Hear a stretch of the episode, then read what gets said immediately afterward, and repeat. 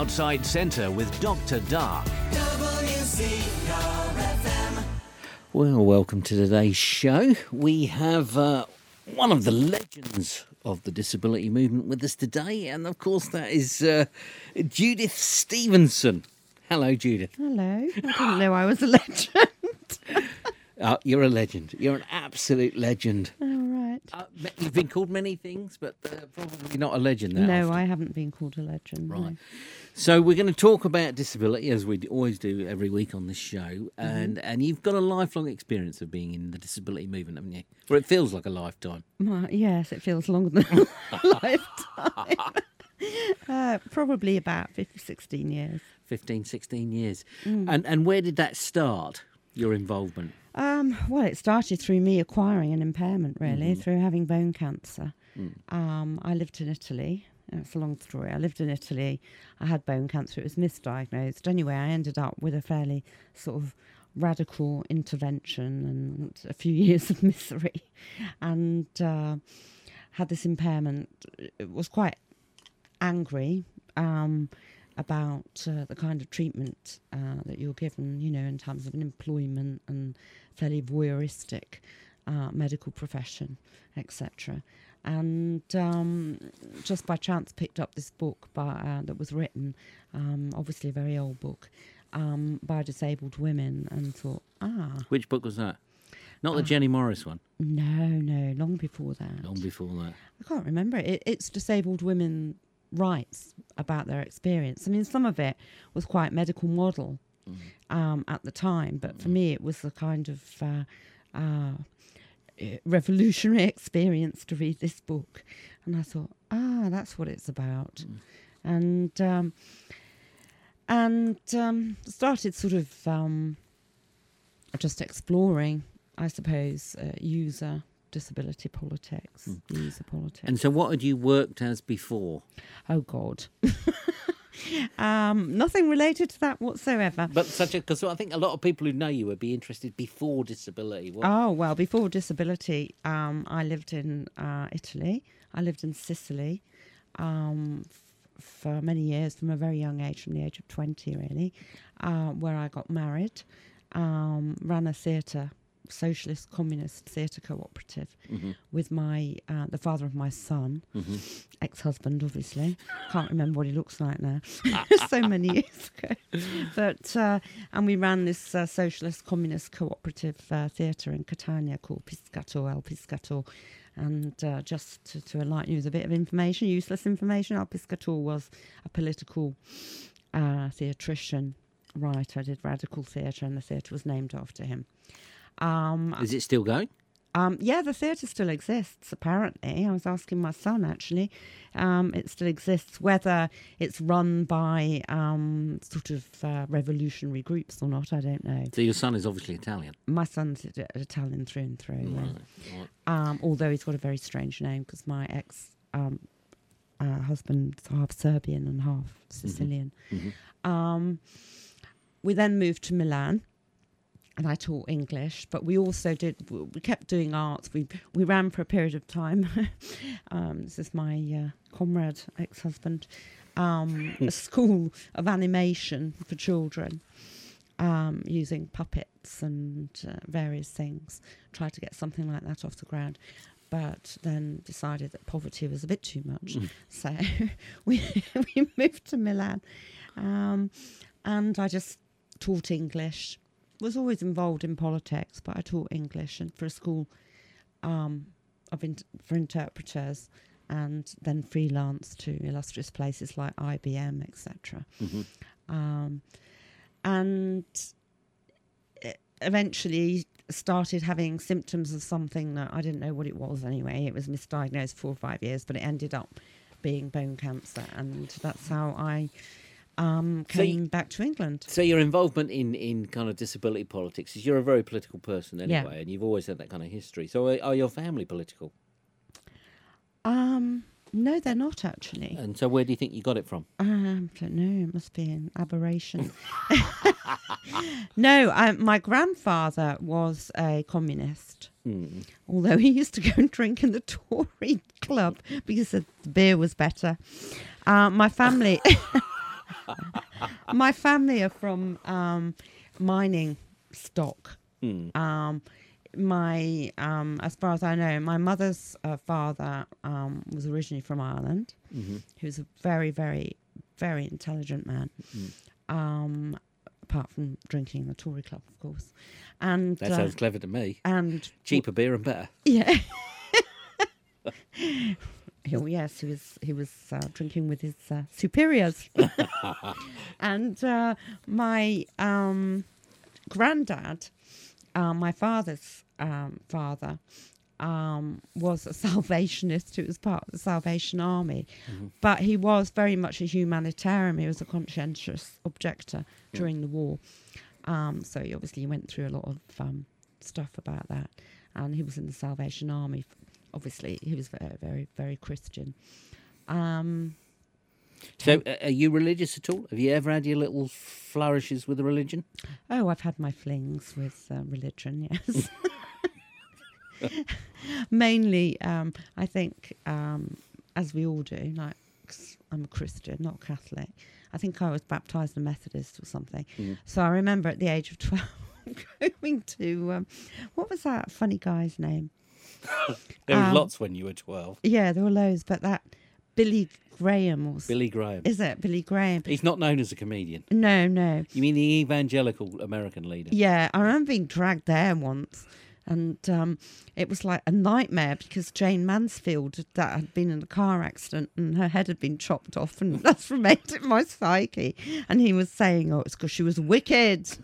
Right. Um, so I think that put me off full stop. and um, I always aspired to be wicked. And uh, and um, I had a, a partner during my life who was uh, a Buddhist, and he kept trying to tempt me to go to the Buddhist temple and sit cross-legged, but that's something I couldn't do. I just get ultimately very bored.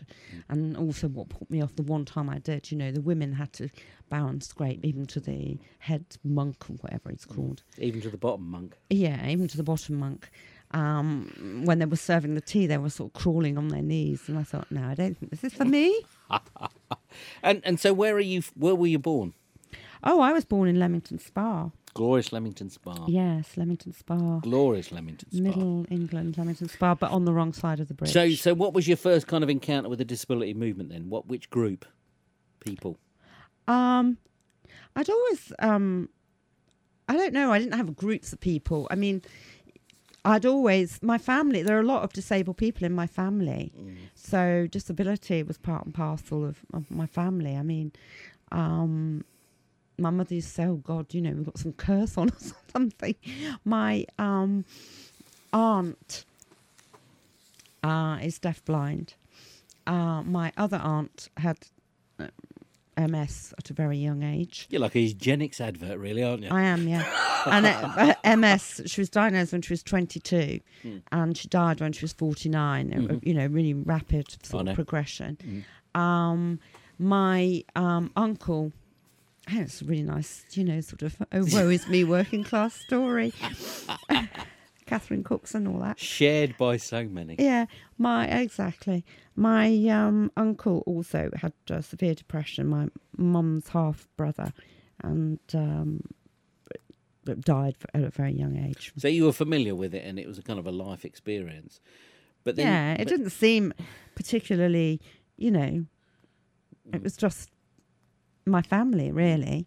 But obviously, you were aware of the. Um, I was going to say something rude then, but the barriers and the inconvenience and the sort of injustice the that discrimination disabled and oppression. exactly that disabled people have to face every day in their lives. And so you got involved, and then you ended up running Coventry's. What were they called?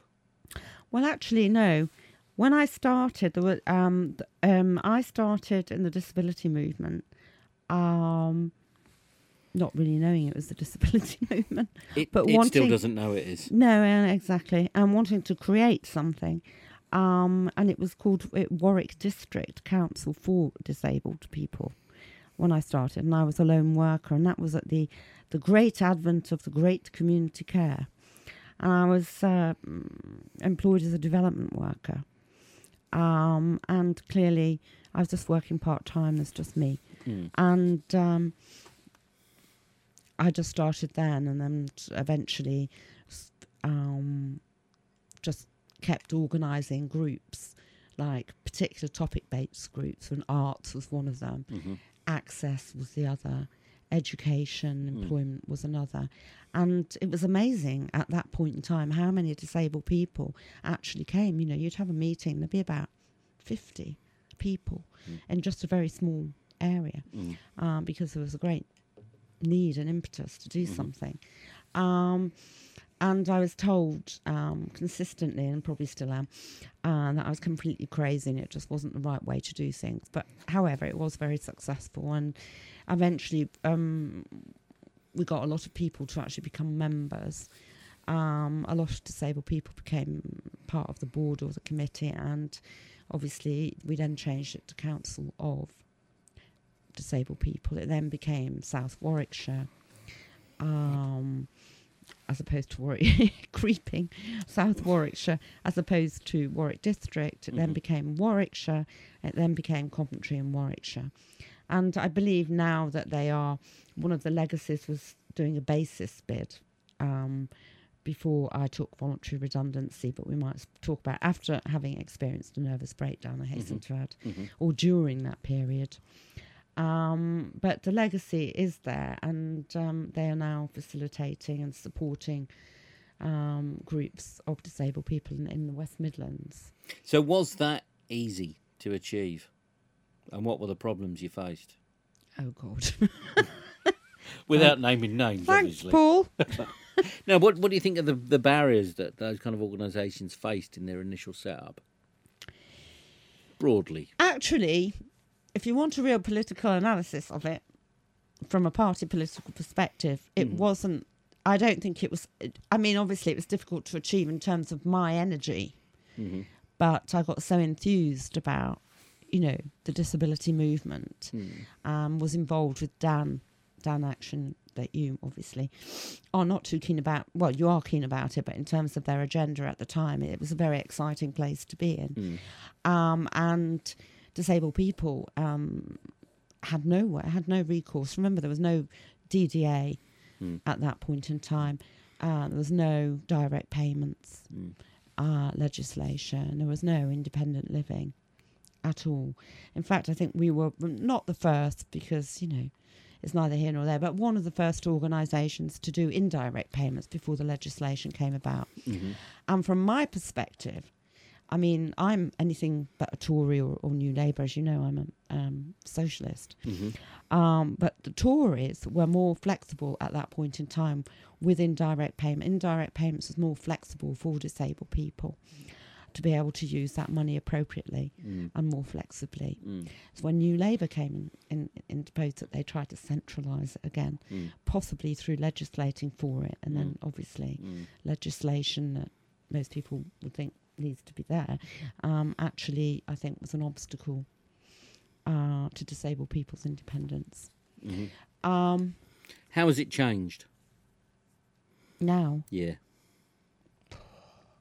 Well, Is it harder now to get the disabled people involved?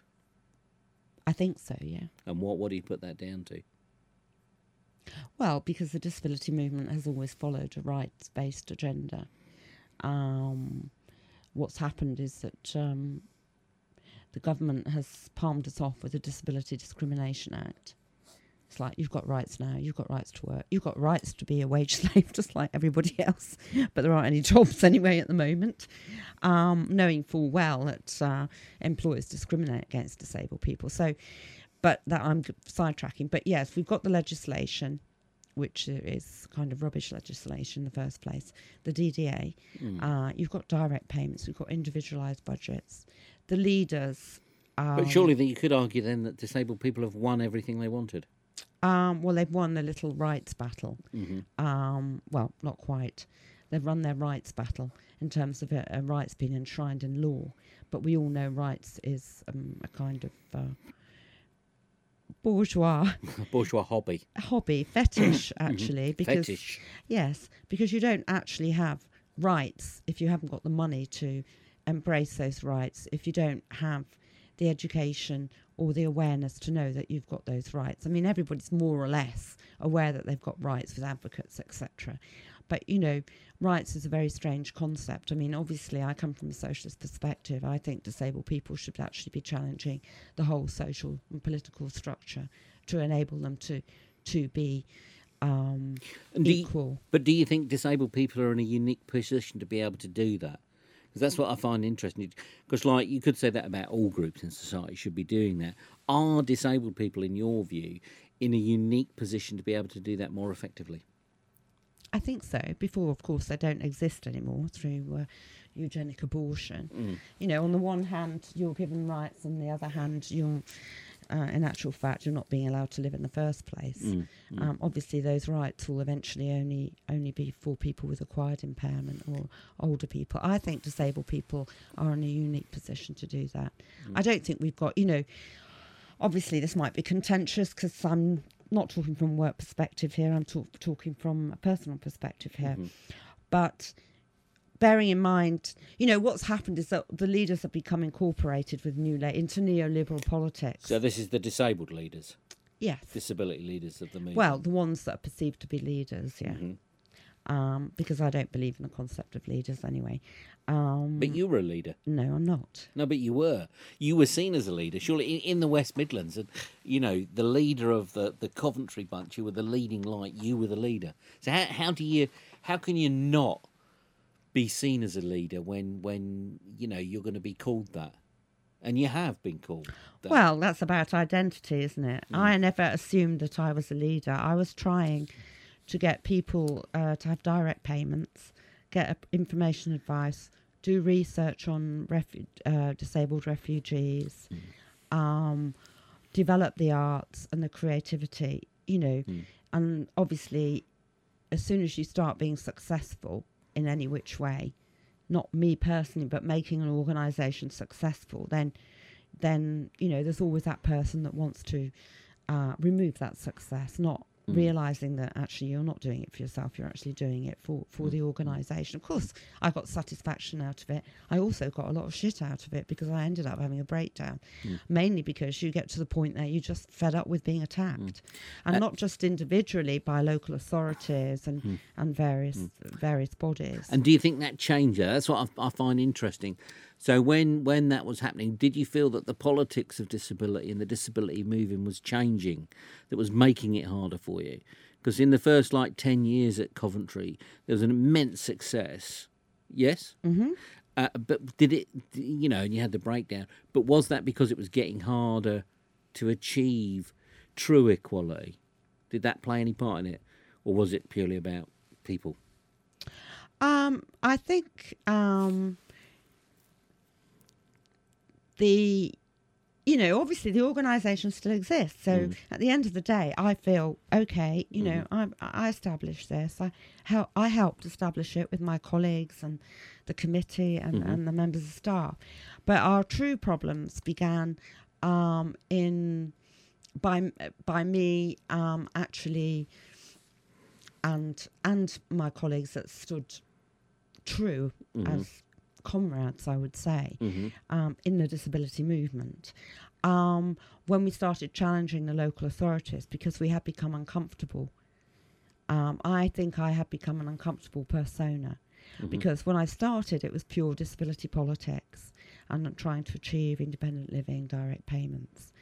And it got to the point where clearly, you know, when someone has some kind of status, I, I was a big fish in a small pond, remember? I wasn't really, you know, they want to incorporate you. And if you don't play their game, you know, this is this is probably um, a, an observance of, um, you know, politics and Well, that's what I'm interested in. Not What not hap- particularly, uh, you know, we all have personal stories, but equally. So, do you think that what what you've experienced in that kind of becoming a problem politically? In, in, in kind of like with social services and local authorities, is that what the movement suffered from? The disability movement? Oh, yeah. Well, I'm not saying that happened to everybody, but yes, of course it did. I mean, from a purely perspective developmental thing, we, for example, challenged com- uh, Warwickshire County Council, who withdrew our contract our contract for direct payments. Uh, the reason that they withdrew our contract for direct payments Um, is they said an, an organisation could deliver it better, Right. and that we weren't in a financial position. We'd been running that contract, and, And were they a non-disabled organisation? No, they're an organisation. I can't really say their name really No, I don't want they you to. exist. They're an organisation that uh, set up local groups once Right. they've gone into an area. But I believe that you know they're they're having trouble now. Right. Um, but um, we were asked, um, we were told uh, that our finances weren't in place. I actually had a great capitalist ally in this, which was HSBC Bank, said actually they've never asked Mm. for any information on your finances. Mm. And they wrote a letter like Mm. that. So do you think this We then took Coventry City, sorry, Coventry City Council, we took a direct action against Coventry City Mm, Council. mm. That was my, from my personal perspective, that was a point on where I thought I'm either true to what I am, who I am, Mm. Or I'm just a sellout. Mm. Um, I spoke to all the staff. What happened to Coventry City Council? I started writing to disabled people saying they were starting to charge for services they hadn't consulted re- in a reasonable manner, and um, some people being left with ten pounds, ten pounds a week disposable income. So we took a direct action out, outside of Coventry City Council. Uh, Mencap, with our support, uh, took Coventry City Council to judicial review Mhm. and Coventry City Council were deemed fraudulent and had to return the money. Mm. Nevertheless, which I expected, like a month later, our co- our contract was taken away in Coventry City Council. And so that's happened in a lot of places, I think, that kind That's of... happened to repli- That's happened to loads of um, disabled people's organisations. It happened in Shropshire. So what's it been replaced with? It's been replaced with um, DPOs, as they call them, or ULOs, as they like to call them. Which stands for? uh, disabled people's organisations or user-led organisations, which is now the buzzword for government after a hun- after a century Mhm. that you and I both know that people have been doing for years. Mhm. Um, that um, have to toe the line. Mhm. It's about consultation. It is about personalised budgets, and and clearly, you know, most disabled people um, would prefer to go to an organisation which is run by disabled people that can offer them that service and have empathy with them and be more committed. But that, you know, we've ended up with those and people that do um, campaign on lighter issues. But I don't think um, there is a um, a movement that is analysing or you know or theorising on some kind of way forward for us Mhm. you know, it's it's it's just the way we are under New Labour um, and possibly Tory. Um, is that most of these groups who either become incorporated and deliver government programs, or you flounder. So in a way, it, it, it the whole uh, disability movement has been depoliticised. It's neutered by kind of corporate restraint, by by actually bringing them into the corporate process. Is that what you're saying? Yeah. And so, surely that was inevitable. Well, that's probably inevitable with all organisations. I think, oh God, I, you know, I'd like to come out with some really clever quote, but I mean, all organisations have their time and their place. Mm. But disabled people haven't achieved we haven't achieved what we want really Mm. if we'll ever achieve it Mm. and it's like maybe we need to come up with a new theory maybe we need to get together and look at Mm. at ways of you know i mean as i say you know rights i'm not saying with disabled people the thing is you know rights is it's expedient because it's your life. You need these things. You need to live independently. You you need the right support. You need the right care.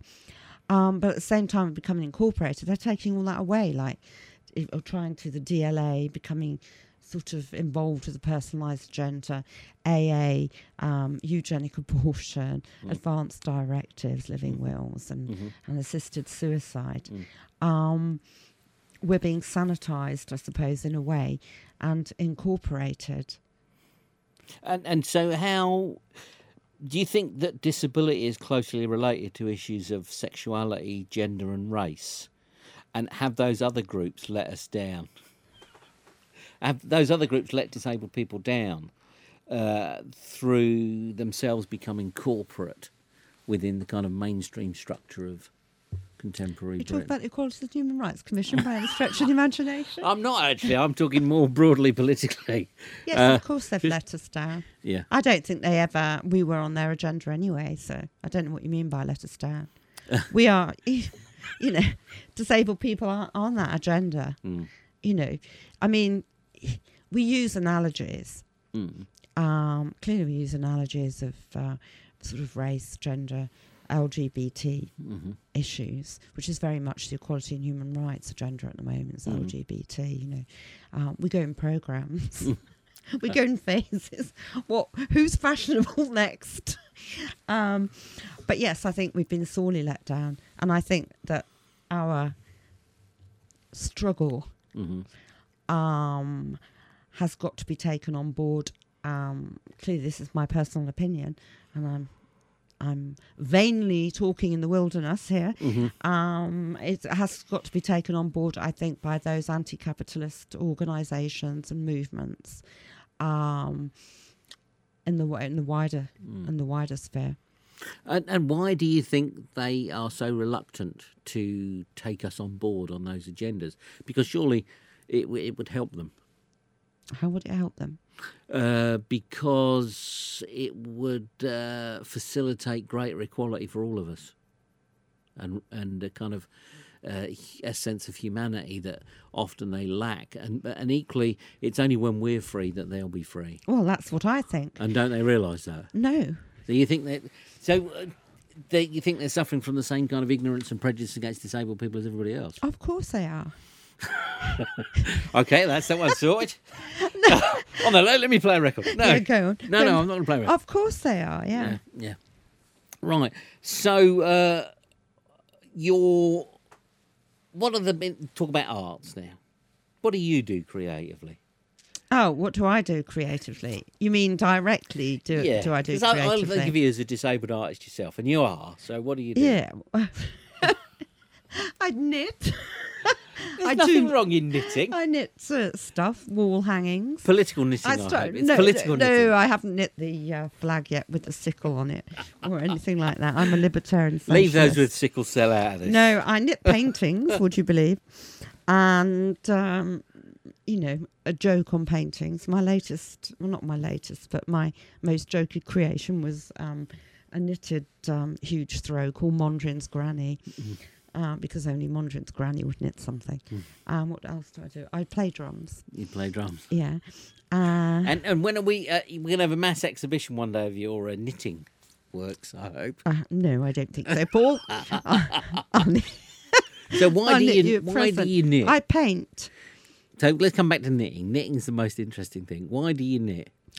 I don't know. Do you find it therapeutic? I've um well, I don't analyze it as therapeutic. You know, it's like yeah, it's monotonous. It's kind of meditative, I'm too sort of lazy or um, get too bored easily meditating. I find it quite meditative, and it's also something you can do. And and how often do you do it?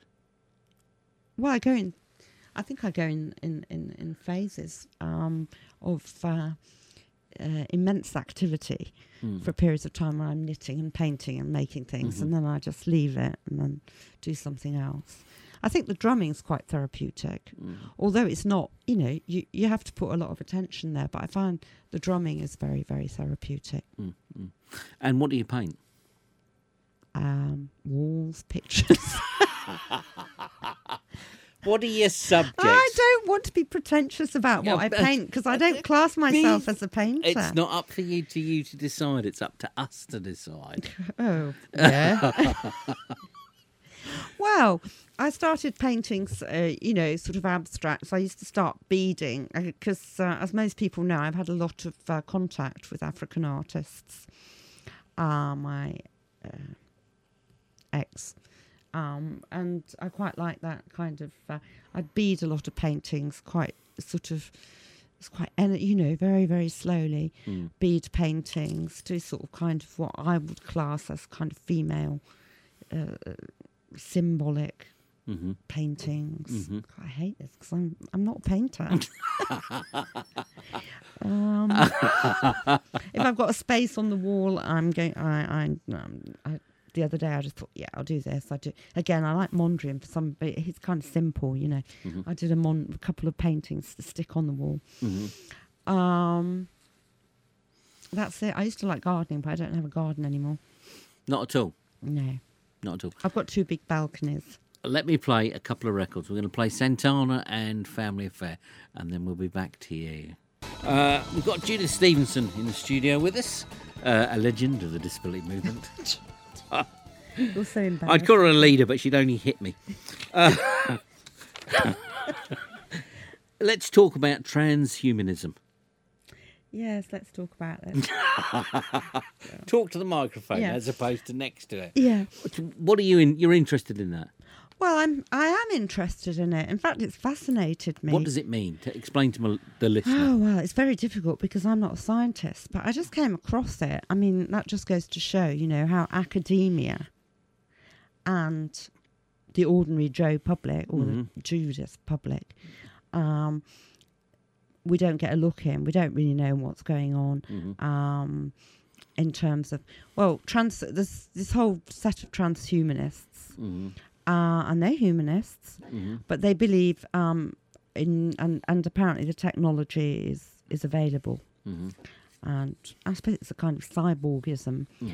Um, it's about enhancing human ability, physical ability, and cognitive ability using nanotechnology and other methods. And you know, I'd like to explain it in much better detail than that, but I can't. But I've been. Um, um, like you have actually got this guy on my Facebook, and uh, he's Gregor. Gregor Wolbring, Wolbring. and he's the one that introduced me to it. Um, because he was talking about transhumanism, and I said, "What the hell is that?" And so he sent me all this stuff. So I've been kind of reading his um, stuff, which is very relative to the stuff that you know, the work that you do. And what's he articulating in a nutshell? Well, I don't know. He's a bioethicist, and I suppose he's supposed. I suppose if you're a bioethicist at a university and researcher, you're then supposed to be objective. Um, but um, I filled out a questionnaire that he put out on the disability research list, and clearly he probably thought, "Oh my God, this woman's not an academic," which I'm not, you know. But I filled it out deliberately to to kind of see what what issues um, he's dealing with. But I mean, the technology is there to. Um, so you know, we I, I'm interested in um, a future society, which clearly people with genetic impairments aren't going to be born. Punto e basta, as they say in Italian. You know, full stop. I don't want. Oh right. that's enough. You know, they're just not going to be born. So people with acquired Im- the way society is going, which is fairly scary. Um, and then people who acquire impairment or happen to slip through the net of eugenic abortion. I need to say I'm not against abortion because I don't want people to think I'm against abortion. I'm just against the fact that someone should be aborted. You be identify aborted. one particular group and then do it, and then Yeah, and kill them off. Yep.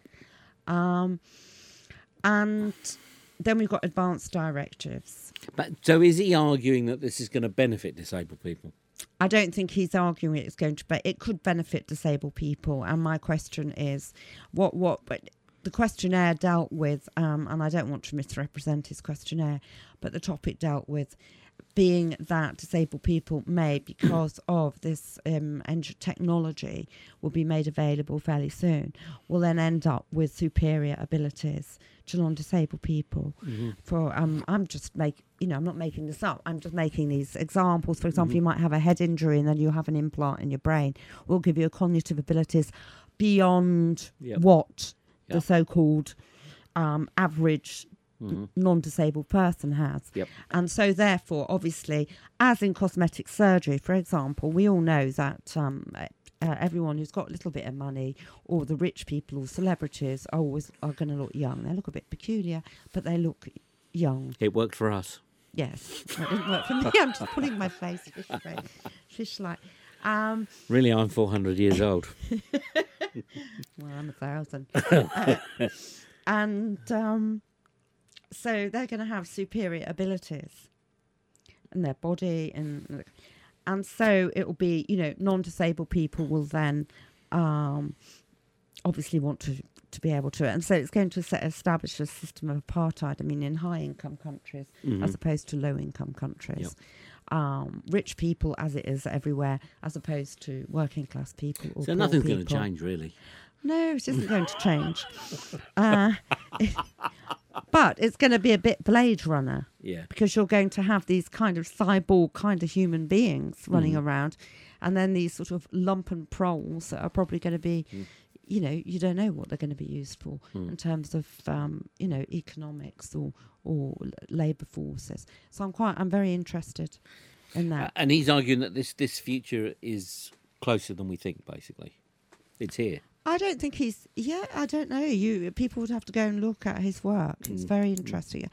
Um, you know, obviously he talks about ableism, uh, um, as opposed to disableism. Mm. Um, I read something very recently that he put out this week, last week, um, which was about something called adaptive apartheid hmm um, which is happening now. We all knew with uh, Katrina, Hurricane Katrina, the people that weren't rescued. I mean, there was quite a big hoo ha about, you know, there were black people that weren't rescued. Well, clearly in New Orleans, there are more black people. Um, and obviously, uh, because of discrimination, etc., more black people are poorer hmm in, um, in, in, in fairly big sort of metropolitan areas. hmm But the striking thing that we all know is disabled people that were actually left to dr- dr- drown hmm older people and disabled people. And actually, um, this thing about adaptive uh, apartheid is about a technology that is used or crisis support f- um, with with climate change hmm in terms of who you're going to rescue and who you aren't. And I can bet your bottom dollar disabled people won't be rescued because with under with a utilitarian philosophy, um, they're less worthy to be rescued because they contribute. hmm They're still perceived as contributing less to society. hmm So you know, this like assisted suicide. This this is what people keep going on about. Oh, I want the right to die. And I think, well, you've got a right to die. We're all going to die. um, what is this this right to die business? You know, the fact that they hurried along this legislation, although it's been you know on the back burner for years, hurried along this legislation and and you know and passing it off to us as as humanitarian as a right. as a right. Yeah, like we've all got a right to die. That's one thing we all know. But as a humanitarian piece of legislation, Mm. Mm. So this as uh, opposed to saving the economic, Mm. you know, you know, the NHS bill or social services. Yep. So coming back to adaptive apartheid, what what does that precisely mean? I don't get uh, my listener, who I can probably name. Uh, what what Me. what? I've got millions of When I listeners listen back, I think, what across the, the world. This is the most listened show coming out of all Wolverhampton. I'll tell you, I've got global listenership. Uh, adaptive apartheid. What? gi- Give us a bit more on that. Well, you know, if I could, I would because I only read one article. It That's was enough. A, it was a conference. I've given Um, speeches on the basis of reading one article, Mm. so let's go with it. adaptive clearly it's from an american perspective and i Mm. think um, south african perspective um, adaptive it's like you know the adaptations to save or um, vulnerable people perceived as vulnerable well they are vulnerable in a situation where if you use a wheelchair and you're in a flood and you can't you know more vulnerable people older people um, during a period of climate change being actually there is no, there is no policy or there is even I can't you know I don't want to misquote the article there's no particular policy about how you would target resources res- resources or target energy to actually save people in a situation of climate change Mm. um, but as you are you know quite brainy Paul I have my moments. you have a miss. You are a legend. Get my own back. You are a legend, Paul. You can actually a, go leg- and a, study le- it. a legend in my own mind. yeah. you can go and study it. But all these things, you know, we don't go. Th- I mean, we. I have obviously been there because I have too much time on my hands, obviously at night. You know, I'm just a boring old fart. But um, uh, the It's Nor- like that in Morecambe because you live in Morecambe, now, isn't it? do. And so I you know, there's in nothing to do there. Uh, I won't go there. I wouldn't recommend anybody No. to go there personally. Uh, Oh no, you're horrible. I actually like living there. It, I, it's got the most fantastic views over the bay. Hmm. Okay, it's just full of one pound shops, but hey, I don't mind being, you know, mixing amongst my. it's a symbol lump for Britain. pro. It's a symbol for Britain. Uh, uh, so these these these kind of apartheids, you know, they're nothing we're not used to. They're they're routine. So what? Let's bring it back to disability arts because you, as an artist, which you're calling an artist on many levels, why do you think disability art, particularly, which is art that kind of comes from a kind of social model of disability and awareness of oppression and expressing that, uh, why do you think it's not recognised?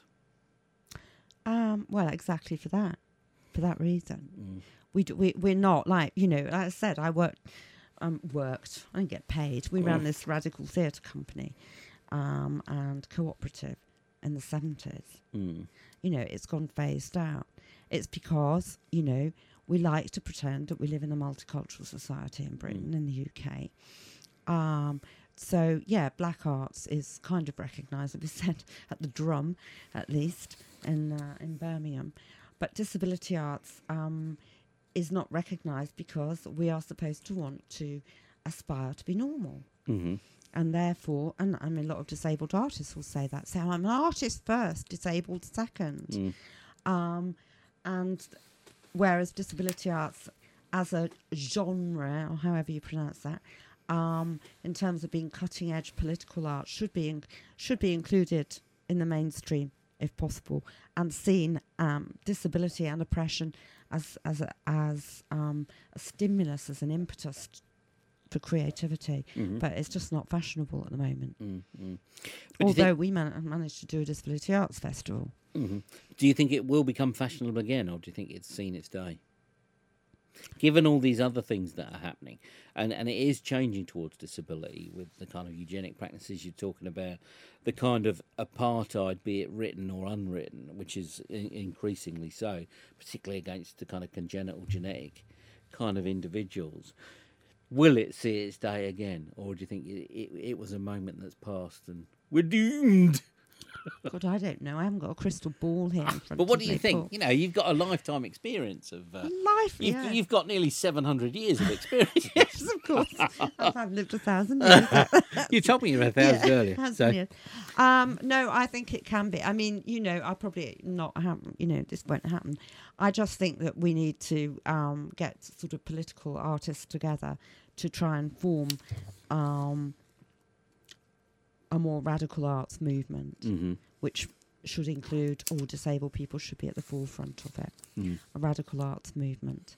Um, clearly, you know, we're all begging for money. I mean, that's what we do. Disability arts is still seen as institutional, that will not be funded unless the local authority will fund it, Mhm. or etc. And um, and I, you know, this is my personal view. You know, I haven't got a crystal ball, so I don't know what's going to happen to the disability movement. But I really think that you know we should start some kind of radical arts movement, which is expressly about um, politics. Is expressly about revealing the systematic oppression of of groups of people. Do you think that exists elsewhere? Like your son's Italian, and you see your son all the time. Is there is there such a kind of group, a movement in Italy? I'm sure there will be. I'm not saying my son does that, but he is trying to do that, mainly through me pushing him to do that. He must love his mother. yeah, bless him. He's grown up. Um, he he's trying to do um, you know, a festival of this nature, which Mm. includes um, Me, yes, you. Um, keep it in the family. Keep yeah, it in the friends. Keep it in the family. you know, it's Italian, you know, mafia. Um, Sicily. yeah. um, you, motion disabled. Um, of course, um, I'm um, a, a very well known mm-hmm. uh, black artist. Yep. Uh, he's trying to get um, a Palestinian artist and an Israeli artist that actually work get work together, Mm. and obviously their work's very political as well. Mm. And um, another artist, a German artist. So he's bringing together um, a group of fairly political artists, including yourself, to do this work in Milan.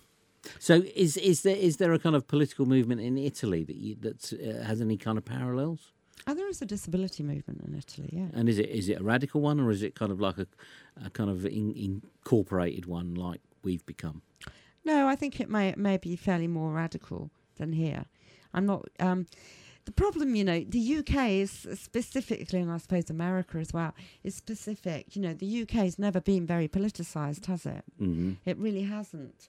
I mean, I put it down to, but then, you know, and I'm not a theorist, I put it down to the fact that, uh, you know, countries like Italy had fascism, Mm. uh, Spain also had fascism, um, and th- they have got a more um, direct approach to to um, challenging.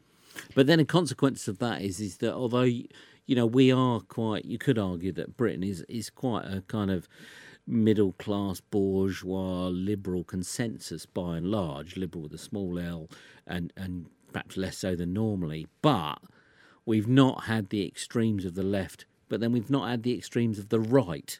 Particularly, well, we might which- soon have. well, we might looks have of seen it, but but equally in Italy, you have you know you do have a radicalised left that's quite a politicised nation, but equally you have a very large right wing. Oh well, Berlusconi's running the country. He's mafia. absolutely. Well, I can't let you say that obviously because it's public radio, but he might not be, or he couldn't be. But you know what I mean? That right wing. So isn't the consequence of quite a radical left wing is that you often get a kind of very active right wing as well. And so isn't our system better in that it's a much more of a middle of the road nothingness? Um, Do you get what I mean? I mean, it would be difficult for me to comment. You know, I belong to the Socialist Party of Great Britain, which is the oldest political party in Britain, apart from the Tory parties. Mm. William Morris et al. Uh, and I'm a pure socialist, so I don't believe in vanguard left wing politics. I'm not. I, I don't class myself as left wing. Mhm. I would say actually we're a neoliberal area. We're becoming very right wing. This country. Well, and I'm not going to dispute that, but my point is, is about often the countries that do have, uh, like Italy has got communist MPs, and I think France had them, and I think so so as as Spain. But then equally, they have quite high profile right wing as well. yes, that's right. Yeah. A- And isn't that the problem of almost having a radicalised left? Is that it creates, in kind of opposition, a very powerful radicalised right. Oh and yes, and, and- also the left, as you you define the left, you Mm. know, because I don't define my my pers- myself as left. The left always argue with each other um, Well, Mm, I think endlessly. yeah, everybody does. I think the right do as well. Uh, but equally, given, but my Mm. well, point is, British is politics are very clever. I'm not saying I'm wrong. What what the mainstream parties do in Britain is actually absorb the e- the extremist Mm. views, uh, which I suppose leads to a fairly peaceful society. Mm, Because I mean, when they interviewed the guy on BNP, mm, they were, you know, making him. I mean, I can't stand him myself, and obviously a lot of people can't. But they they're kind of scapegoating him, and then the next breath they're talking about immigration, mm, and you think, ah, ah, who's fueling this? mm, mm. You know, it's not the BNP isn't fueling it. Mm. You know, BNP is just a symptom of what's being fueled. But, but I'm just more interested in that kind of broader political notion of you know because you have quite a lot of experience of Italy, mm. which you know to most people in this country is is full of people on extremes, the left or the right. You know, from the communists to you know kind of like the the extreme right. And given that we live in in capitalist cultures, the right will almost invariably win that kind of battle, given that they have all the money and all the power and access to the media, because they often own it. And isn't it? Is, isn't no, main, no, no names no, no, but isn't but isn't Oh, I thought you owned this radio station. oh if only uh, they they'd have me on it more. But but but I think that's interesting because people don't think about those kind of political issues. no, they don't. I think people are starting to think politics in Britain today. Uh, in the UK today, I mean, I suppose one one sort of good thing about the BNP is people started talking politics. Mm, Um, well, you know, it's the same all, up the, the whole world over. You know, um, the capitalist owning classes, mm, uh, whatever nation they are, whatever country they are, you know, um, for the time being and probably time immemorial, own. That's the optimistic Everything. thing I like to hear. No, but you know, we actually do have. You know, we are the people that produce. They don't produce. We produce. We you're producing this program, for example. We produced. You know. But yeah, I mean, I think the disability movement, as I said, it needs to create. Not, I, I think the guy, people who did it, who was it, Mike Oliver, uh, Colin Yeah, yeah. um, Colin Barnes, Mike Oliver, of course Finkelstein, etc. I think they did acknowledge that the social model was great to a degree. Mm. What's happened is that the majority of the movement do not know it came about through a materialist analysis of Mhm. history, Mm. of industrialisation, As. Colin Barnes and Mike Oliver always say. Yeah, Mm. and it it's reduced to like access. Yeah. It's reduced to access and access to employment, access to to buildings, Mm. the barrier model. It's reduced to that with the sort of grassroots groups, not even and even some of the, not, not the leaders, not actually, you know, realizing where it's coming from, so they can't really analyze what what they need to do Mm. to to go forward. So, are you hopeful for the disability movement? oh yeah.